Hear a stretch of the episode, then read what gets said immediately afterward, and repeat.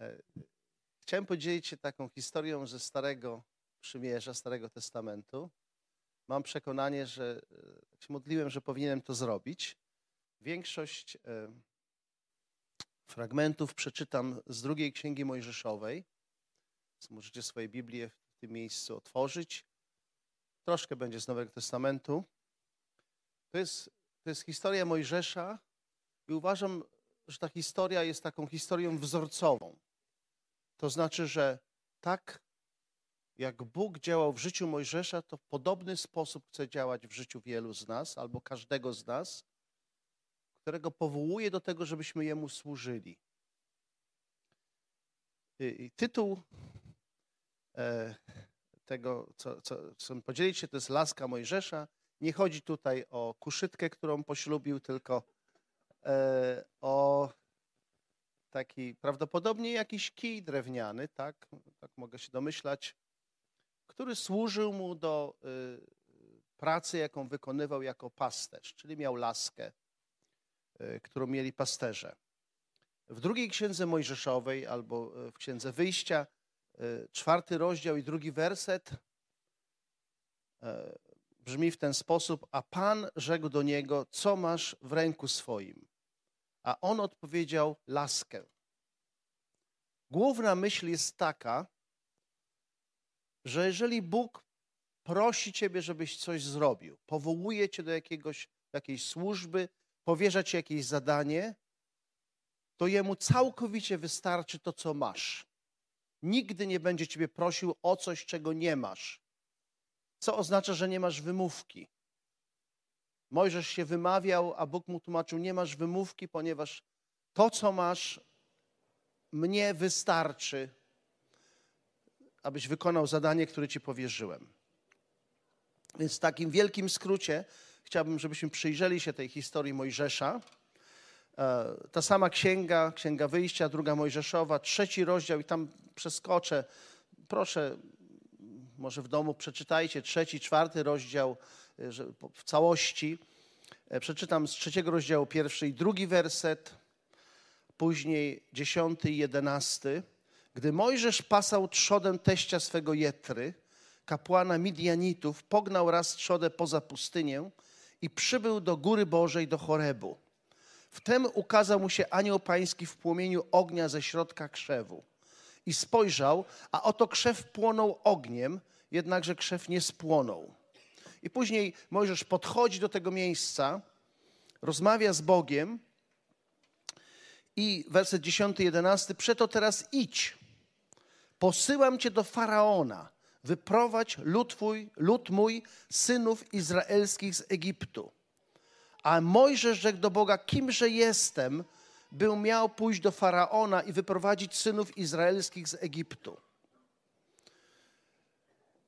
Myślę, że jesteśmy podobni do Mojżesza w tym, że kiedy po raz pierwszy Mojżesz próbował wyprowadzać swoich rodaków z Egiptu, 40 lat wcześniej zagił, zabił pewnego Egipcjanina, nie miał wątpliwości.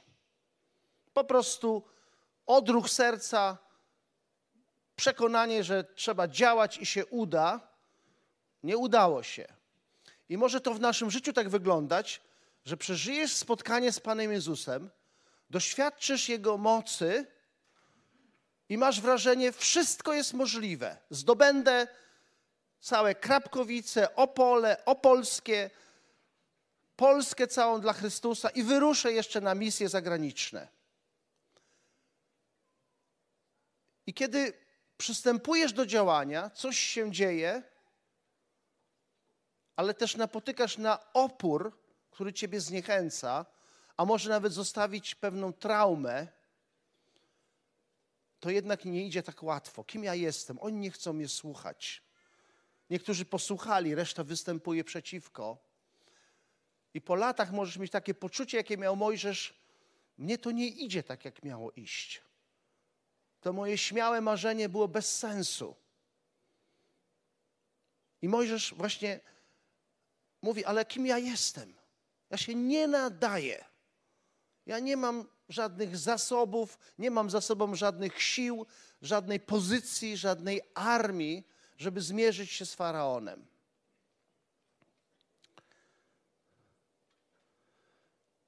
I przypomnę jeszcze dokładniej tą historię. E, ta sama księga, tym razem, przepraszam, że tak cofamy się. Drugi rozdział, jedenasty, dwunasty werset i werset piętnasty. To, co powiedziałem przed chwilą, jest tak zapisane. I zdarzyło się w tym czasie, gdy Mojżesz już dorósł, że wyszedł do swoich braci i przypatrywał się ich ciężkiej pracy. Zobaczył też pewnego Egipcjanina, który bił Hebrajczyka, jednego z jego rodaków. Rozejrzał się więc dokoła, a widząc, że nie ma nikogo, zabił Egipcjanina i zagrzebał go w piasku. I werset 15. A gdy faraon usłyszał o tym, chciał Mojżesza zabić. Lecz Mojżesz uciekł przed faraonem, udał się do ziemi Midianitów i usiadł przy studni. Tam przyszły córki kapłana, jedną z nich poślubił i urządził sobie spokojne życie na emigracji. Może nie było bardzo ekscytujące, czasem się uganiał pewnie z jakimiś owcami głupimi i to wszystko, ale było spokojnie. Natomiast czasy nie były dobre. Czasy, w których Mojżesz się urodził, to były złe czasy. To były czasy ucisku dla jego narodu, to były czasy, kiedy mordowano niemowlęta płci męskiej. I sam Mojżesz cudem został uratowany, a co więcej, to jest nadprzyrodzona rzecz, że trafił pod opiekę na, na dwór samego faraona. Pewnie pamiętacie, jak do tego doszło. Pod opiekę do najgorszego wroga y, jego narodu Izraela. On tam trafił, był tam wychowywany ale w jego sercu była pasja pochodząca od Boga, pasja dla swojego narodu. Ta pasja gdzieś tam płonęła. Myślę, że Bóg ją tam wzbudził, żeby zmienić tą sytuację. Poruszony tą pasją, czytałem ten fragment, zabił Egipcjanina, który krzywdził jego rodaka, Izraelitę. Musiał uciekać, schronić się u Midianitów, kapłan Midianitów został jego teściem. I myślę, że to wydarzenie było bardzo trudne w życiu Mojżesza, bo poszedł za tym, co Bóg wzbudził w jego sercu, i rezultatem tego była trauma. Boże, poszedłem za tym, co powiedziałeś do mnie, i musiałem uciekać. I znalazłem się w miejscu porażki. Nic z tego nie wyszło. Jeśli słyszysz Boży głos, albo może jeszcze gorzej, masz w sercu pasję, którą Bóg wzbudził, idziesz za tą pasją i działasz, i zamiast przełomu, zwycięstwa, sukcesu, spełnienia tego marzenia, dzieją się trudne rzeczy, to zostaje w Twoim sercu trauma. Takie połączenie, pasja od Boga i ból ucieczka na obczyznę do obcych ludzi, z dala od swojego miejsca urodzenia i zamieszkania, to nie jest fajna sprawa. Więc myślę, że Mojżesz miał w swojej głowie, w swoich emocjach głęboko zapisane przeżycie, które opisujemy słowem trauma. Służba Bogu kojarzyła mu się z bólem. To było coś, czego należało unikać, bo próbowałem i skończyło się źle.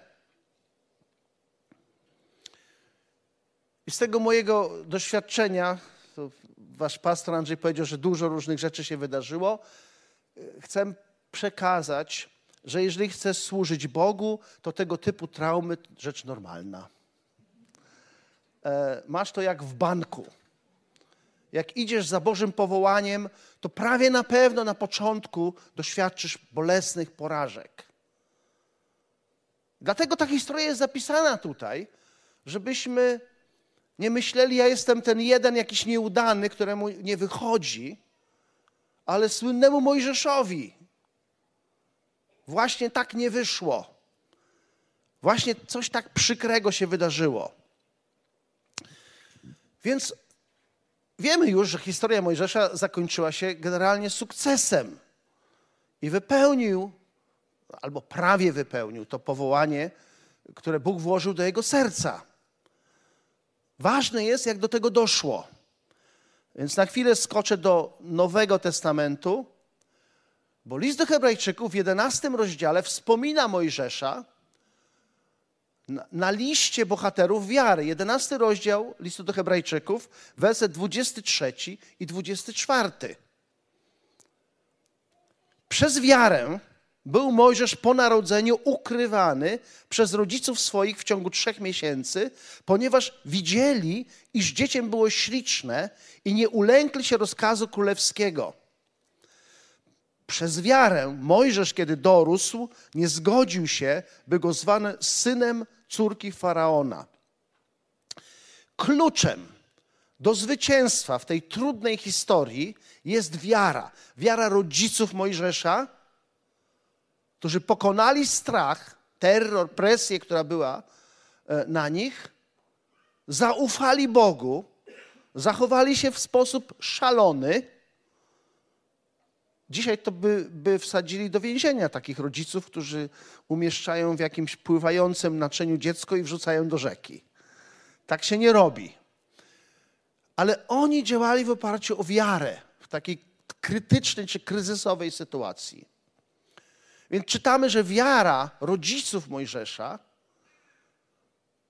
to było coś, co uratowało jego życie, a wiara, która była w Mojżeszu, w jego sercu, to było coś, co spowodowało, że poszedł za Bożym powołaniem. Kluczem do przełomu jest wiara. Wiara, która może napotkać na przeszkody, może się zderzyć ze zniechęceniem czy nawet traumą, ale ostatecznie ona ma moc, żeby doprowadzić do zwycięstwa. Wiara, czyli zaufanie Bogu i temu, co On mówi. Wrócę do tej księgi wyjścia, do czwartego rozdziału. E, tam jest fantastyczna rozmowa zapisana pomiędzy Mojżeszem a Bogiem. No, wypisz, wymaluj e, taki przeciętny Polak powołany przez Boga na przykład na pastora albo na kogoś innego do jakiejś służby. Nie przeczytam znowu całej tej historii, polecam przeczytanie czwartego rozdziału Księgi Wyjścia, ale od pierwszego do trzeciego wersetu, a później przeskoczę od dziesiątego do trzynastego. Bóg powołuje Mojżesza i czytamy, na to odezwał się Mojżesz, Mojżesz i rzekł, a jeżeli nie uwierzą mi, i nie usłuchają mnie, lecz powiedzą: Pan nie objawił się Tobie. Pierwszy problem: jestem nikim. Wracam z emigracji, dlaczego mieliby mnie słuchać? A Pan rzekł do niego: Co masz w ręku swoim? A on odpowiedział: Laskę. I rzekł: Rzuć ją na ziemię. A gdy ją rzucił na ziemię, zamieniła się w węża, Mojżesz zaś uciekał przed nim. I później od wersetu dziesiątego. A Mojżesz rzekł do Pana, proszę Panie, nie jestem ja mężem wymownym, nie byłem nim dawniej, nie jestem nim teraz. Odkąd mówisz do sługi swego, jestem ciężkiej mowy i ciężkiego języka. Panie Boże, nie zauważyłeś, że od 40 lat rozmawiam głównie z owcami? Yy, nie miałem do czynienia z ludźmi, nie umiem przemawiać, nie umiem przekonywać. Jestem zerem, gdy chodzi o jakąkolwiek dyplomację, zwłaszcza na najwyższym poziomie. Przecież Bóg posyłał go do faraona na dwór królewski. I rzekł Pan do niego: Kto dał człowiekowi usta? Albo kto czyni go niemym, albo głuchym, widzącym, albo ślepym? Czyż nie ja, Pan? Idź więc teraz, a ja będę z Twoimi ustami i pouczę Cię, co masz mówić. Ale on rzekł: Proszę, panie, poślij kogo innego. Z tym ostatnim zdaniem Pan Bóg się nie zgodził. E, to było takie zdanie człowieka, który już wyczerpał wszystkie wymówki, wszystkie argumenty. Na każdą wymówkę, na każdy argument Bóg odpowiadał Mojżeszowi. Skończyli tą dyskusję. Mojżesz już nie miał nic więcej, więc mówi: Panie, proszę poślij kogoś innego. Bóg się nie zgodził z tym. Więc w tej rozmowie, kiedy Pan Bóg mówi do Mojżesza, pójdziesz i wyprowadzisz mój naród, pójdziesz do, jeszcze mówi, pójdziesz do Faraona i tam na dworze u władzy załatwisz, nie tam pokątnie wyprowadzisz po cichu w nocy. Zrobisz to oficjalnie. pójdziesz do faraona i wyprowadzisz mój, mój naród z niewoli. Nie wiem, co Mojżesz sobie wyobrażał, jak to może wyglądać. Nie jest to napisane, ale na pewno wyobrażał sobie, to, że to jest po prostu, może nie wyobrażał sobie, to, że to jest po prostu niemożliwe. Więc Mojżesz wiedział o sobie, że się nie nadaje, bo nie umie przemawiać. Nie wiemy. Jest podejrzenie, że się jąkał. Słyszeliście taką, e, słyszeliście taki, można dowcip powiedzieć? O, o, w pewnej organizacji y, y, sprzedawali Biblię. Chodzili po domach i sprzedawali Biblię. I jeden z ludzi chodzących, słyszeliście to, sprzedających Biblię, y, miał wyjątkowo dobre wyniki. Bardzo, o wiele więcej Biblii sprzedawał niż wszyscy pozostali, więc poprosili go o rozmowę, powiedzieli, jaka jest tajemnica tego, że ty masz taką wydajność, że sprzedajesz, chodząc po domach, o wiele więcej Biblii niż wszyscy pozostali.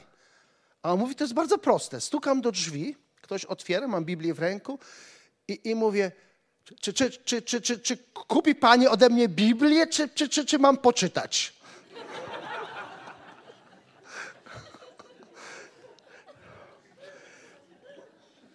Mojżesz wiedział, że jest słaby w mówieniu. Nie wiemy, czy się jąkał, czy nie. E, ale oprócz tego co Mojżesz wiedział o sobie, że go dyskwalifikuje, były rzeczy, o których on nie wiedział, które go jeszcze bardziej dyskwalifikowały. My wszyscy mamy tak zwane martwe pola. To jest taki obszar naszych, naszego charakteru, kompetencji, w którym mamy brak i nawet nie wiemy o tym. Jak mam brak i wiem o tym, to mogę coś z tym zrobić. Może mogę się nauczyć, albo może mogę poprosić kogoś o pomoc. Ale jeśli mi czegoś tak bardzo brakuje, że nawet tego nie wiem, to jest jeszcze gorzej. Mojżesz był dramatycznie słaby, gdy chodzi o zarządzanie, o organizację. Teść musiał go odwiedzić i takie proste rzeczy organizacyjne wyjaśnić, bo Mojżesz sobie nie radził. Więc kolejna słabość. Jest prawda, że każdy z nas może popatrzeć na siebie i powiedzieć o wielu rzeczach, które nie potrafimy. Wiele rzeczy nie potrafię. Ja ciągle widzę mnóstwo rzeczy, których nie potrafię i które powinny spowodować, albo myślę, że, że, y, że mnie dyskwalifikują. Kiedyś y, zostałem wysłany, y, bo dawno, kilkadziesiąt lat temu, na takie bardzo profesjonalne seminarium dwudniowe, organizowane przez ludzi, którzy za ogromne pieniądze świadczyli tą usługę dla e, zarządu korporacji, zarządów korporacji, dla, dla przywódców stojących na czele korporacji. Tam było mnóstwo ćwiczeń, zajęć. I po tych zajęciach, znaczy po jednym konkretnym zajęciu, jednym właściwie, jedna rzecz. Było wszystko super, a jedna rzecz przekonała mi, że jestem pomyłką, że to jest błąd, że zostałem ordynowany na pastora. I przez kilka lat żyłem w takim przekonaniu, że jestem pomyłką, bo tam oni dobrze się znali na zarządzaniu y, biznesem, y, natomiast niekoniecznie znali się na tym, co działa w kościele, a co nie. Więc oprócz tego, tych deficytów i braków, które Mojżesz miał, była jeszcze ta trauma. Próbowałem. Naprawdę próbowałem. Próbowałem, ryzykując swoje życie. I po prostu skończyło się źle. Koniec. Skończyło się źle. Porażka. Totalna porażka. Ja pewnie wam tego nie mówiłem, e, ale e, kiedy pierwszy raz miałem na, nauczać. To było takie spotkanie domowe. I mój przyjaciel y, z tamtych lat, z czasów studiów, był odpowiedzialny za to spotkanie, spotkanie domowe i któregoś razu tam zaryzykował albo uznał, że ja się nadaję i poprosił mi, żebym poprowadził rozważanie na tym spotkaniu. Ja sobie czytałem wtedy książkę Luisa, Listy Starego Diabła do Młodego, tak mi się podobała ta książka. Przygotowałem rozważanie w oparciu o tą książkę. I wszystko, co zaplanowałem, e, przeprowadziłem. Mój przyjaciel próbował mnie tam powstrzymać, ale ja miałem konspekt i plan, zrobiłem to do końca i bardzo skutecznie zdołowałem wszystkich uczestników tego zgromadzenia. I kiedy uświadomiłem sobie po zakończeniu spotkania, co osiągnąłem, bardzo mocno postanowiłem nigdy więcej. Nigdy więcej. Ja nigdy więcej tego nie zrobię. E, to była taka mała trauma, która oznaczałaby, czy mogła oznaczać, że nie będę się podejmował stawania przed ludźmi i przemawiania do nich, czy nauczania ich, ponieważ kiedy to zrobiłem, to skończyło się to źle. To było bardzo przykre. E, ludzie przyszli na spotkanie, żeby się jakoś zbudować. Mieli takie spotkanie i, i, i ktoś mi powie, zaufał, powierzył mi to możliwość, żeby coś mówić i autentycznie ich zdołowałem. Ten, ten, mój przyjaciel zorientował się, w jaką stronę to idzie i pr próbował mi przeszkodzić, ale tak, ja jestem człowiek, jak ma plany, to mam konspekt, się trzymam tego. E, więc zrobiłem to, co zaplanowałem i to było złe. I to jest cud, że ileś miesięcy później w takich okolicznościach, których nie mogłem się wykręcić. Znowu musiałem do jakiegoś niewielkiego zgromadzenia coś przygotować, ale e, pamiętając, co było wcześniej, teraz się bardzo dużo modliłem. Nic, żadnej książki nie otwierałem, tylko modliłem się, prosiłem Boga i, i, i przyszło zupełnie coś innego. E, przyszła odczuwalna Boża obecność, to mnie uzdrowiło z tamtej traumy i, i pokazało mi, w jaki sposób e, powinienem przygotowywać się, żeby się z ludźmi dzielić, że muszę nie, nie sięgać do książki, ale spotkać się z Panem Bogiem i usłyszeć od Niego. I od tego czasu przez kilkadziesiąt lat tak robię i to działa. Więc i to miało być 25 minut? Czy? Już nikt nam kluczami nie będzie dzwonił. Dobrze, aha. Okej. Okay. Więc mówię o czymś, co było, jest, było i bywa moim dylematem, i, i na ile poznałem Kościół w Polsce, to jest dylematem wielu osób, tych, którzy są w publicznej służbie i, którzy, i tych, którzy są mniej widoczni, a chcą służyć Bogu, albo są przez Boga powołani. Takie poczucie ja się nie nadaję i doświadczenie próbowałem i źle się skończyło. To, według mnie to nie jest rzadka sytuacja, to jest dość powszechne.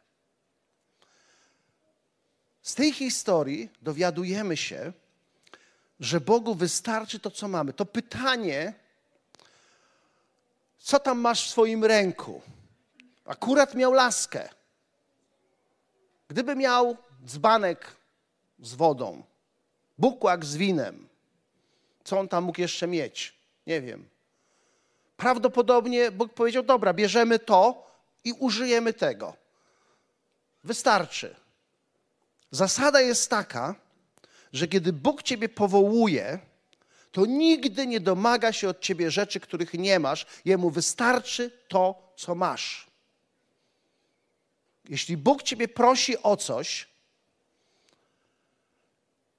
to nie możesz się wymawiać tym, że czegoś nie potrafisz, czegoś nie masz, czegoś nie umiesz, bo On ciebie o to nie prosi, bo On tego nie potrzebuje. Jemu wystarczy to, co masz. Bogu całkowicie wystarczy to, co masz, co potrafisz, żeby żebyś mógł wykonać, czy mogła wykonać zadanie, które On tobie powierza. Rzecz w tym, żebyśmy się nauczyli z Nim współpracować trauma, którą przeżył Mojżesz, nie miała go zniechęcić do jego powołania, miała go oduczyć własnych pomysłów. On miał pasję, ale próbował ją wykonać według swojego pomysłu, a Pan Bóg tego nie chciał, bo to był słaby pomysł. Ile lat by zabrało, gdyby Mojżesz próbował jednego po drugie Egipcjanina zabijać? Chyba by mu się to nie udało zrobić. To nie był Boży pomysł. Więc może ktoś być jak Mojżesz, nie umie przemawiać. Może to nie jest potrzebne w tym, co masz zrobić. Mojżesz dostał do pomocy swojego brata starszego Arona. Może jesteś słaby w organizacji. Może się nauczysz, a może ktoś ci, ktoś ci pomoże, kogoś ci Bóg da do pomocy taki dość duży, prężny i robiący mnóstwo, mnóstwo różnych rzeczy, e, całe mnóstwo bardzo różnych rzeczy, jest zbór w Kaliszu. E, I on jest dobrze zorganizowany, pomimo tego, że jego przywódca, pastor Jurek Rycharski, jest bardzo słaby w organizacji. Być może to jest legenda, to co powiem, ale chyba jest trochę prawdziwa, że on odbiera od Boga wizję, później dyskutuje ze swoim zespołem. E, często oni protestują, że tego jest za dużo, że jeszcze tamtej nie skończyli. To, no, ale jak, jeśli w wyniku negocjacji zespół się zgodzi, dobrze, to możemy to zrealizować, to wtedy mówią, to teraz dziękujemy Ci, Jurku, bo będziemy rozmawiać, jak to zrobić. Dziękujemy Ci, jesteś wolny. E, wszyscy ustalili, że jeśli chodzi o stronę organizacyjną, to nie jest to jego mocna strona, a są dobrze zorganizowani, zorganizowani bo robią mnóstwo różnego rodzaju rzeczy, które wymagają znakomitej organizacji. Jak? Są inni ludzie. Nie jesteś sam. Dostaniesz współpracowników. Może jesteś osobą wrażliwą, delikatną. To znaczy, Bóg tego zamierza użyć. To też się przydaje. Cokolwiek potrafisz, cokolwiek masz, cokolwiek jest w Twoich możliwościach, jest Twoim darem, cechą Twojej osoby, to może być ta laska, o którą Bóg prosi. Nie wiem, co Mojżesz pomyślał, kiedy Bóg e, zadał mu to pytanie, co masz w ręku, laskę. E, dobra, to tą laską będziemy działać. To co? Będę laską bić ludzi? Pójdę na kurs Aikido, żeby się nauczyć, jak tą laską walczyć? Nie mam pojęcia. E, e, jak w ogóle laska mogła służyć do tego, żeby przekonać faraona e, i wyprowadzić cały naród z, z niewoli? To było największe mocarstwo wtedy na, na, na powierzchni ziemi w tamtym czasie. Więc to wszystko musiało być bardzo takie tajemnicze, zagadkowe, gdy, gdy rozmawiał z Bogiem. Y, spisałem sobie rzeczy, które on zrobił tą laską. Jak on używa. Nie, on nikogo nie uderzył tą laską. E, nie używał jej, żeby bić się, żeby zabijać, czy e, nic z tych rzeczy. E, laską sprowadzał plagi na Egipt. Wyciągał laskę i nad Nil, czy w jakąś inną stronę i spadała kolejna plaga nad Egipt. Laska służyła laska Mojżesza i laska Arona również, żeby skonfrontować czarowników egipskich. Taki, taką duchową opozycję, która tam była na dworze faraona. Jest duchowa opozycja i trzeba jej stawić czoła, trzeba ją skonfrontować, trzeba się z nią rozprawić, zanim będziemy oglądać przełom. Laska służyła do tego, żeby rozdzielić Morze Czerwone. Nie, żeby on tą laską do, do, do wody sięgał, tylko wyciągnął ją nad morzem po prostu i wody się rozdzieliły w lewo i w prawo. Nie jest napisane, czy e, gdy wyciągał rękę po to, żeby wody z powrotem e, wróciły na swoje miejsce, czy w tym, w tym ręku była laska, czy nie, może była, nie wiemy. E, i być może użył laski, żeby, żeby zalać wodą Morza Czerwonego Egipcjan, którzy tam byli na dnie. Przy pomocy laski pokonał Amalekitów. Wiemy, że miał podniesione ręce, ale miał laskę wyciągniętą nad polem bitwy. I jak trzymał ją wyciągniętą, to Izraelici wygrywali. Jak mu ręka opadała, mdlała, to przegrywali. Przy pomocy laski dostarczył wody na pustyni, uderzył e, w jakiś kamień, w jakąś skałę e, i wytrysnęła woda, której, której potrzebowali ludzie. Ale jak czytamy to, to musi być dla nas oczywiste, że, tej, że ta laska nie była magiczna, że nie było żadnej, to nie była różdżka czarodziejska, nie było magicznej mocy w lasce. Laska po prostu była przedmiotem, przez który Mojżesz wyrażał swoją wiarę, wyciągał laskę z wiarą, że, jak, że to jest ten sposób, w którym wzywam moc Bożą, żeby ona przyszła i działała. Wszystko było przez wiarę. Nawiasem mówiąc, yy, Mojżesz również nadużył laski.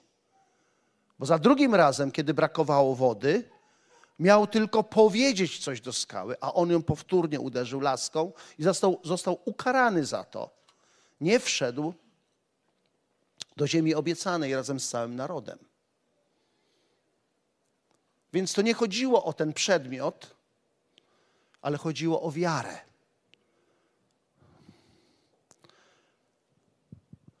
I, i, i ostatnie, to się wyświetla na czerwono, to znaczy, że prze, przekroczyłem czas. Chyba tak. E, ale ostatnie wersety przeczytam. E, o, przestało się wyświetlać. E, wróćmy do drugiej księgi, e, Mojżeszowej Księgi Wyjścia, bo chciałem zwrócić uwagę na, na, na coś, co było obecne w życiu Mojżesza i jestem przekonany, że było decydujące i dla jego sukcesu, i dla sukcesu jego następcy Jozuego. 33 rozdział, werset 7 do 9. Druga Mojżeszowa, czyli Księga Wyjścia, 33 rozdział, werset 7 do 9. Mojżesz zaś zwykł był zabierać namiot, rozbijał go sobie poza obozem, z dala od obozu i nazwał go namiotem zgromadzenia. To też każdy, kto miał sprawę do Pana, przychodził do namiotu zgromadzenia, który był poza obozem. A ilekroć Mojżesz szedł do namiotu, Cały lud powstawał i ustawiał się każdy przy wejściu do swojego namiotu i patrzyli za Mojżeszem, dopóki nie wszedł do namiotu. Ilekroć zaś Mojżesz wszedł do namiotu, słup obłoku opuszczał się i stawał u wejścia do namiotu, a Pan rozmawiał z Mojżeszem. To, czego Mojżesz nauczył się i co było kluczem sukcesu, to spotykanie się z Bogiem. Czytamy w innym miejscu, że ze, po części ze względu na e, nie, nie, brak umiejętności zarządzania, po części ze względu na to, że to po prostu było pełno ludzi. 600 tysięcy samych mężczyzn. Część z nich miała żony. A jak mieli żony, to mieli jeszcze pełno dzieci. To było dużo ludzi, dużo problemów, dużo spraw, które przynoszono do Mojżesza, bo on był tym przywódcą, którego Bóg używał. On słyszał Boży głos, on dokonywał cudów, on rozstrzygał sprawy, więc miał ogromne wyzwanie. E, mogę zapytać, e, czy, czy pastor zgromadzenia, które ma tam kilkaset osób, ma co robić z tym zgromadzeniem? Ma, ma, ma co robić. Ma co robić. Nawet czasami 50-30 osób wystarczy, żeby mieć co robić. A e, miał nie, e, nie kilkaset osób, tylko kilkaset tysięcy samych mężczyzn. Więc wyzwań było pod dostatkiem, więcej niż on mógł wziąć bezpośrednio i coś z nimi zrobić. Ale Mojżesz nauczył się czegoś. Nie mogę być cały czas zajęty w tym obozie. Muszę regularnie uciekać z obozu, żeby spotkać się z Panem.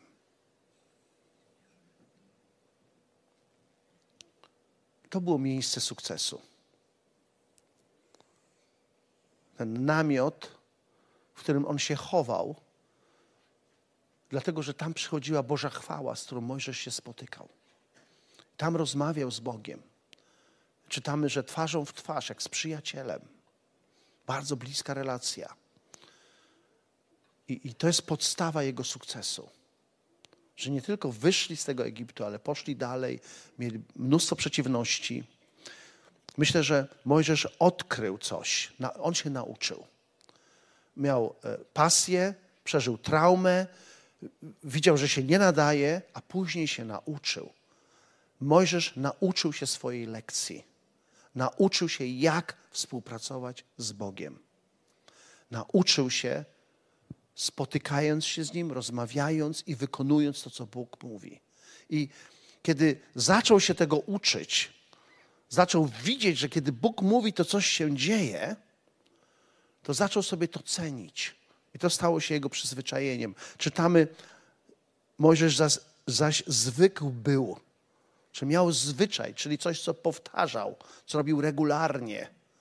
To był jego zwyczaj, który był częścią życia, styl życia Mojżesza. Oddzielanie się od wszystkiego i wszystkich i spotykanie się z Panem Bogiem.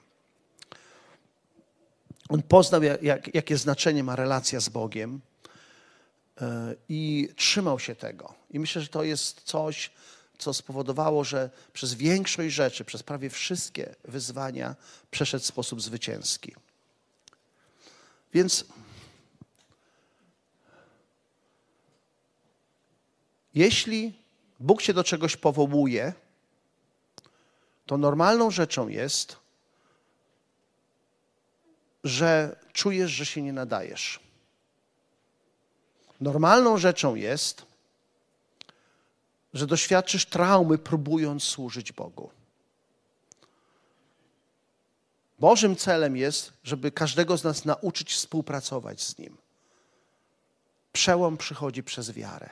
Nie da się obejść tego. Nie możesz się nauczyć w szkole. Nie możesz polegać na wyuczonych jakichś rzeczach. Musisz działać w oparciu o wiarę. Nie, nie da się inaczej. Pan Bóg cię zmusi. Albo nic nie będzie, albo zaufasz Jemu. I Jemu zawsze wystarczy to, co masz w połączeniu z wiarą w Jego moc. Chciałbym zakończyć y, czytając dwa wersety z listu do Efezjan. To jest drugi rozdział, werset dziesiąty i czwarty rozdział, werset szesnasty. Ten fragment w drugim rozdziale to jest ten taki bardzo znany, który mówi, że jesteśmy łaską zbawieni przez wiarę, nie z uczynków. I myślę, że to wiemy, ale werset dziesiąty mówi tak, dla tych, którzy już są zbawieni. Jego bowiem dziełem jesteśmy stworzeni w Chrystusie Jezusie do dobrych uczynków, do których przeznaczył nas Bóg, abyśmy w nich chodzili. Albo można inaczej powiedzieć, jak się narodziłeś na nowo, jesteś nowym stworzeniem, to Bóg ma dla ciebie dzieła do wykonania.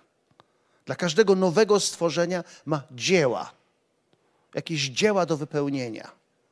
Dla ciebie są jakieś dzieła przygotowane, jakaś propozycja, zadanie, możliwość służenia Panu Bogu, pracy dla Niego. Coś ma dla ciebie, jakieś powołanie, w jakimś sensie podobne do tego, które miał Mojżesz. Oczywiście nie dotyczy Izraela ani Egiptu, raczej. E, będzie to w Polsce.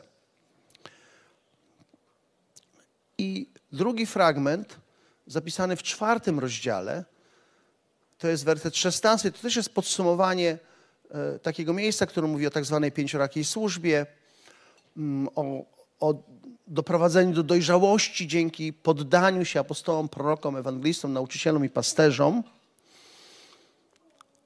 I na koniec tego, tego, tej myśli czytamy w wersecie 16, Efezjan 4,16, z którego całe ciało, z którego, czyli z Chrystusa, całe ciało, spojone i związane przez wszystkie wzajemnie się zasilające stawy, według zgodnego z przeznaczeniem działania każdego poszczególnego członka, rośnie i buduje siebie, siebie samo w miłości.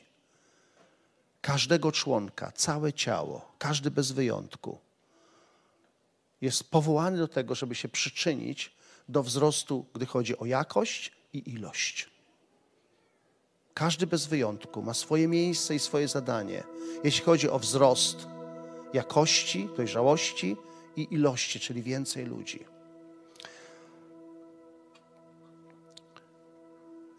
Niektórzy z nas tutaj w tej sali są młodsi, inni są starsi. Wiadomo, starsi mają jakąś dłuższą drogę za sobą, więcej różnych doświadczeń. Wszystko jedno, czy jesteś młodszy, czy starszy. Szczególnie jeśli jesteś osobą, która ma za sobą jakąś drogę, jakąś historię. Historię służenia Panu Bogu. To ja myślę, że Pan Bóg chce, żebym Ci powiedział, to nie jest jeszcze koniec. Jeszcze jest więcej. Dla ciebie jest więcej. Właściwie on chce ci powiedzieć, proponuję ci nowy początek. Proponuję ci, żebyś czegoś więcej się nauczył lub nauczyła. I to, co Pan Bóg mówi do was, wystarczy to, co macie. Wystarczy to, co macie. I, i, I ktoś może powiedzieć, ale to nie, nie chce działać. Nieprawda.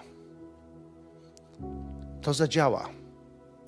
Jak do końca nauczymy się tej lekcji, którą Pan Bóg ma dla nas.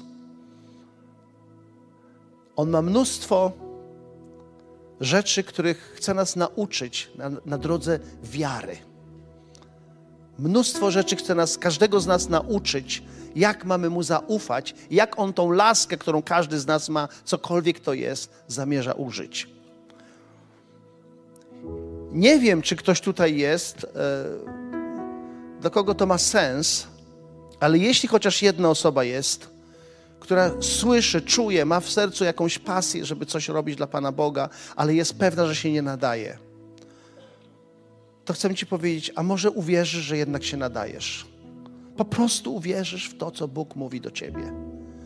Po prostu uwierzysz, zamknij swoje oczy, wyłącz na chwilę rozumowanie i jeśli w Twoim sercu jest to, co Bóg mówi, powiedz Jemu tak. Możesz się z Nim kłócić, Możesz, możesz tak jak możesz powiedzieć, ale się nie nadaje. On o tym wie. Możesz powiedzieć, ale to nie ma sensu. Jasne, on o tym wie. Ale spróbuj powiedzieć Bogu tak, jeśli Ty mówisz. Jeśli Ty to mówisz, to jest to możliwe. Nie wiem jak, ale jeśli Ty to mówisz, to ja chcę Tobie uwierzyć i to jest możliwe bo Jemu wystarczy to, co masz. On nie żąda niczego od ciebie, czego nie masz. Jemu wystarczy to, co macie. On nie żąda od was tego, czego nie macie. Nie szukajcie, nie próbujcie wyprodukować rzeczy, których nie macie. Jemu wystarczy to, co macie, tylko trzeba dowiedzieć się, jak. Należy tego używać. Kluczem jest zawsze to samo. Słuchanie Bożego głosu, spotykanie się z Nim, pielęgnowanie bliskiej relacji z Nim, zwyczaj, zwyczaj podobny do Mojżesza, do tego, który miał Mojżesz, żeby się regularnie oddzielić od reszty świata, spotkać z Nim, po prostu rozmawiać. To w jakiś sposób spowoduje, że będę wiedzieć, jak mam to zrobić. Więc Zachęcam Was wszystkich jako zgromadzenie, jako tylko Jezus tutaj w Krapkowicach. Jest jakiś nowy początek, nowa sala. Ale może jest jeszcze jakiś lepszy nowy początek. Tak myślę, że jest lepszy nowy początek. Jakiś nowy początek. Macie za sobą długą drogę, dużo sukcesów i dużo bólu. Ale to nie jest koniec jest jakiś nowy początek. Dla pojedynczych osób i dla całości. Jest nowy początek. I Bóg patrzy na Ciebie, mówi do Ciebie o czymś, wzbudza jakieś pragnienie, jakieś marzenie i mówi: Nie denerwuj się, wystarczy mi to, co masz. Spotkaj się ze mną, przyjmij instrukcję, wystarczy mi to, co masz. Jeśli to ma sens choćby dla jednej osoby, która tu jest obecna, chciałbym chwilę y, pomodlić się. Jest ok? I, i właściwie y, zachęcam Was, żebyście pozostali w czasie tej mojej krótkiej modlitwy w pewnym sensie bierni i czego nie próbujcie zrobić. Po prostu przyjmij podstawę, Boże, jestem przed Tobą. Jeżeli coś ode mnie chcesz, to chciałbyś do mnie coś powiedzieć, coś przypomnieć, jestem tutaj. Ojcze, dziękuję Ci bardzo za to, że to jest prawdziwe zgromadzenie Twoich, Twoich rodzonych dzieci, osób z Twojego królestwa, narodzonych z Ciebie, kochających Ciebie z Twojej rodziny. I ponieważ narodzili się z Ciebie, są nowym stworzeniem, dla każdego przygotowałeś dzieła do wykonania. I dla całego tego zgromadzenia przygotowałeś dzieła do wykonania. Ojcze, tylko Ty wiesz, jak to, co niemożliwe, może się wydarzyć. Dlatego stajemy przed Tobą z taką wiarą, jaką każdy z nas ma. Jeśli jest coś, co chciałbyś przypomnieć, ożywić na nowo, po raz pierwszy powiedzieć, jesteśmy, żeby usłyszeć. Panie, proszę, żebyś zdjął ból, traumy, zniechęcenia, zmęczenia, skupienie na sobie, na tym, że się nie nadaje. Niech Twój głos, niech dotknięcie Twojego Ducha Świętego przebije się przez te rzeczy. Ja wołam do Ciebie, Panie, żeby to Twoje zgromadzenie tutaj w Krapkowicach weszło na drogę kolejnych zwycięstw, przełomów. Żeby wkroczyło w powołanie, które przygotowałeś. Ojcze, proszę Cię o to, żeby to się działo. Panie, chcę być świadkiem, jak świętują niezwykłe rzeczy, które były niemożliwe, ale z Tobą się wydarzyły. Jak świętują Twoją niezwykłą moc i chwałę, której wystarczy to, co mamy. Ojcze, dziękuję Ci za to, że jesteś Bogiem, dla którego wystarczy to, co mamy. Bogiem rzeczy niemożliwych. Bogiem, który odkrywa swoje drogi pełne mądrości, działania pełnego mądrości. Niech Twoje imię tutaj przez nas będzie uwielbione. Ojcze, w imieniu Pana Jezusa Chrystusa niech to się stanie. Amen.